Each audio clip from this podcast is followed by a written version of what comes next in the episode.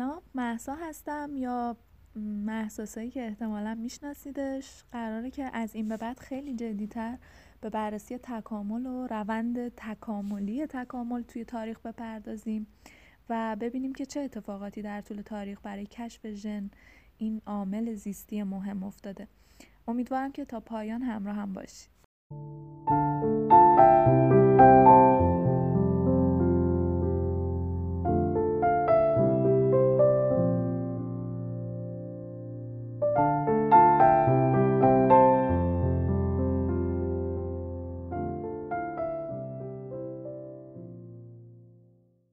رسیدیم به جایی که دیدیم مطالعات مندل دیگه داشت به جاهای خوبی می رسید. اما یه نکته ای وجود داشت و اون نکته این بود که مندل از طبعات و عواقبی که مسیر تحقیقاتش به وجود می آورد با خبر نبود.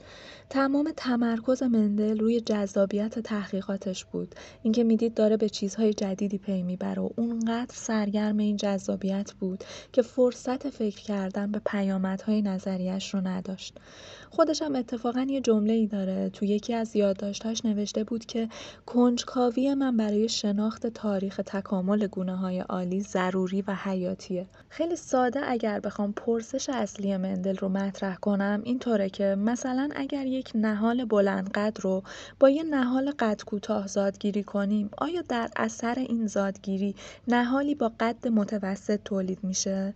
یعنی اگر پدر مثلا قد بلند باشه و مادر قد کوتاه یا حالا بالعکس فرقی نمی‌کنه. فرزند به وجود اومده آیا یه قد متوسط بهش می‌رسه؟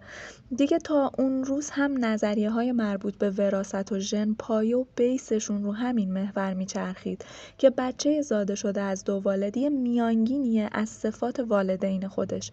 پس جواب سوال مندل با توجه به منطق اون زمان باید بله می بود قد بلند و قد کوتاه اگر ترکیب بشن میانگین به تب باید قد متوسط باشه.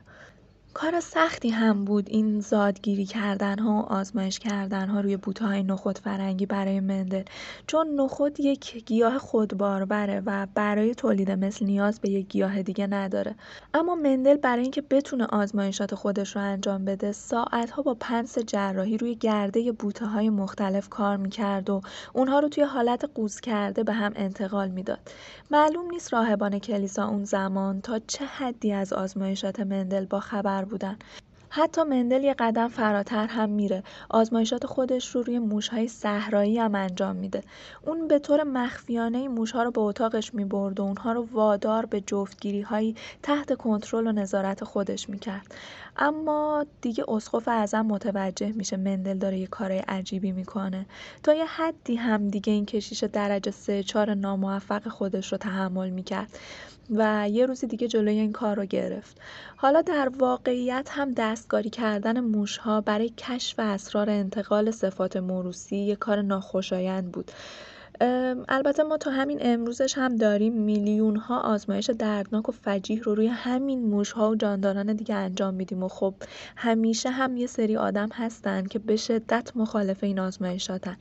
و دیگه تصور کنید که اون زمان که اولین بارهایی بود که این آزمایشات داشت انجام می‌شد چقدر برای آدم ها می‌تونست عجیب و ناخوشایند باشه. خلاصه بالاخره دوباره مندل شروع می‌کنه و مجبور میشه در واقع برگرده به گلخونه خودش و دوباره روی گیاهان خودش کار کنه. اسقف اعظم هم که انگار خط قرمزش آزمایش روی موشها بود دیگه کاری به کارش نداشت و اونو به حال خودش رها می‌کنه. یه فیلسوف اتریشی به نام لودویگ ویتگنشتاین یه جمله معروفی داره. میگه یه فکر کوچیک کافیه تا تمام زندگی انسان رو پر کنه.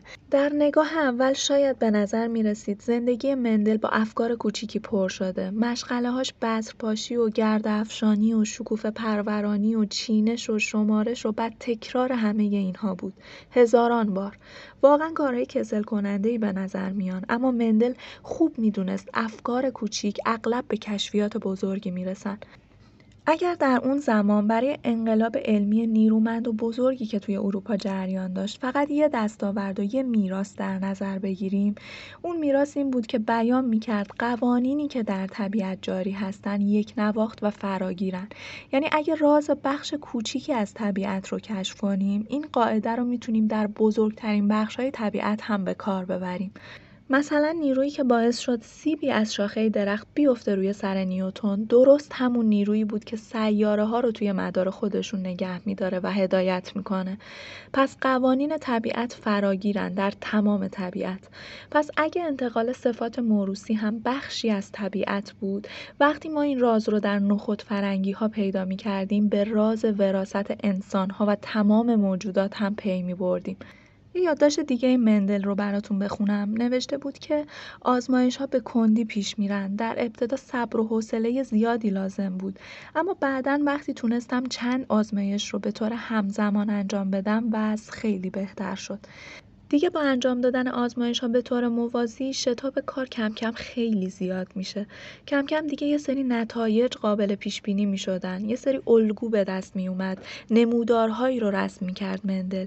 کم کم داشت روزنه به منطق وراست برامون باز می شد حالا رمزگشایی ها رو بگم براتون. نتایج شگفت انگیز مندل رو.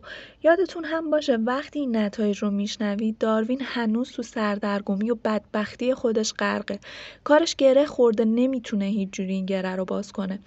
حالا بریم بررسی کنیم نسل اول نخود فرنگی هایی که مندل روشون کار کرد رو.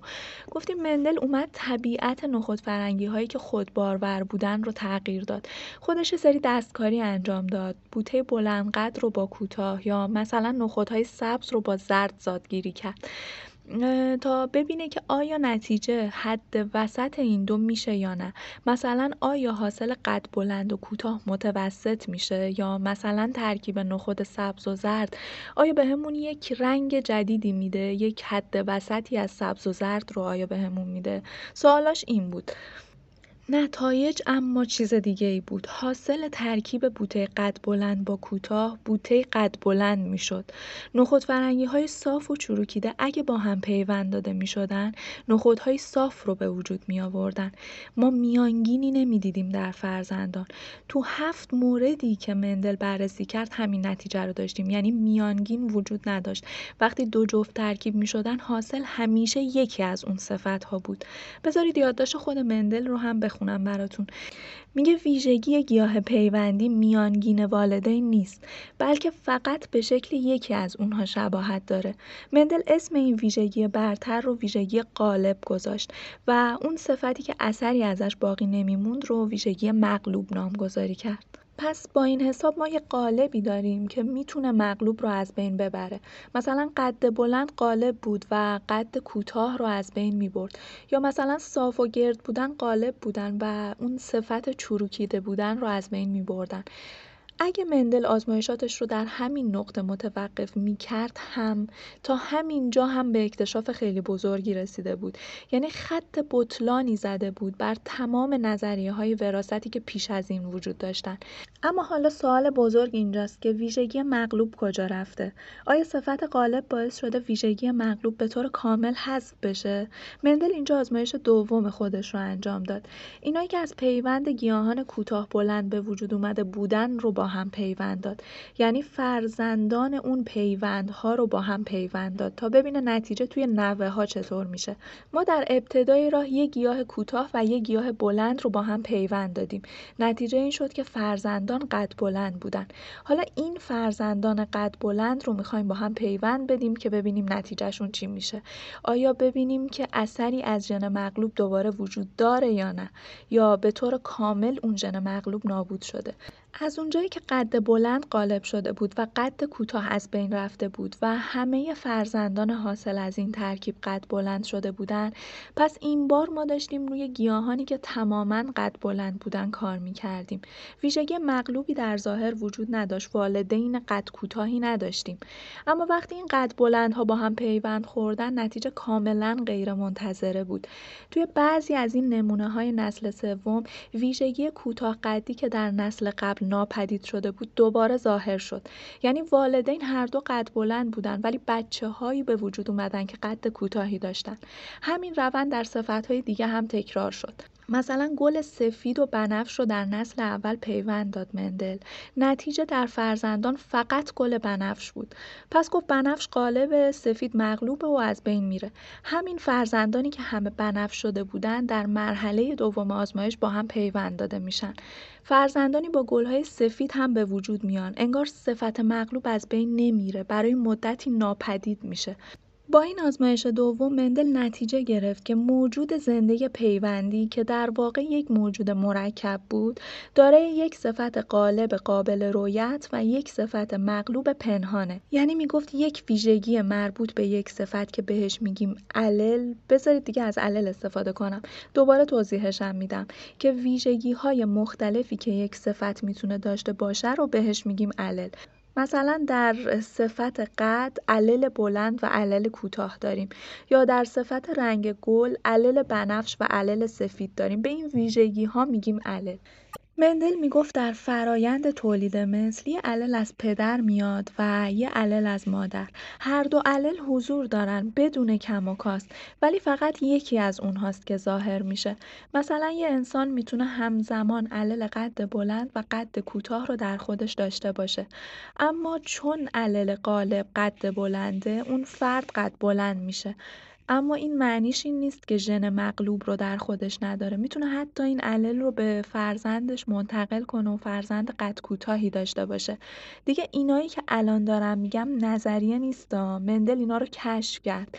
این علم زیست شناسیه این الل هایی که یکی از پدر و یکی از مادر میان و غالب و مغلوب دارن خود علم زیست شناسیه من یه ویدیو آماده می‌کنم در پیوست این پادکست به طور کامل توضیح میدم. در واقع یه چند دقیقه جسارت می‌کنم به ساحت مدرسان عزیز زیست و این بحث رو کاملا تخصصی باز می‌کنم. عزیزان من که فقط در Castbox من رو دنبال می‌کنن کانال تلگرام و page اینستاگرامم رو در قسمت توضیحات پادکست گذاشتم براتون. از اونجا می‌تونید به این ویدیو دسترسی داشته باشید. دوستان اینستاگرامی و تلگرامی منم که خب دیگه نیازی به توضیح نداره براشون آپلود میشه. این ویدیو رو به هیچ وجه از دست ندید که پر از اطلاعات جذابه. نه تنها در رابطه با این پادکست و در رابطه با نظریه داروین بلکه اطلاعات بسیار تخصصی رو در رابطه با زیست بدن خودتون بهتون میده و اطلاعات بسیار کاربردی می‌تونه باشه که بسیار می‌تونید ازش استفاده کنید. از دست ندید حتما ادامه این اپیزود رو در پیج من دنبال کنید. ممنون که تا اینجا همراه بودید. امیدوارم که مفید بوده باشه و خوب باشید و تا به زودی بدرود.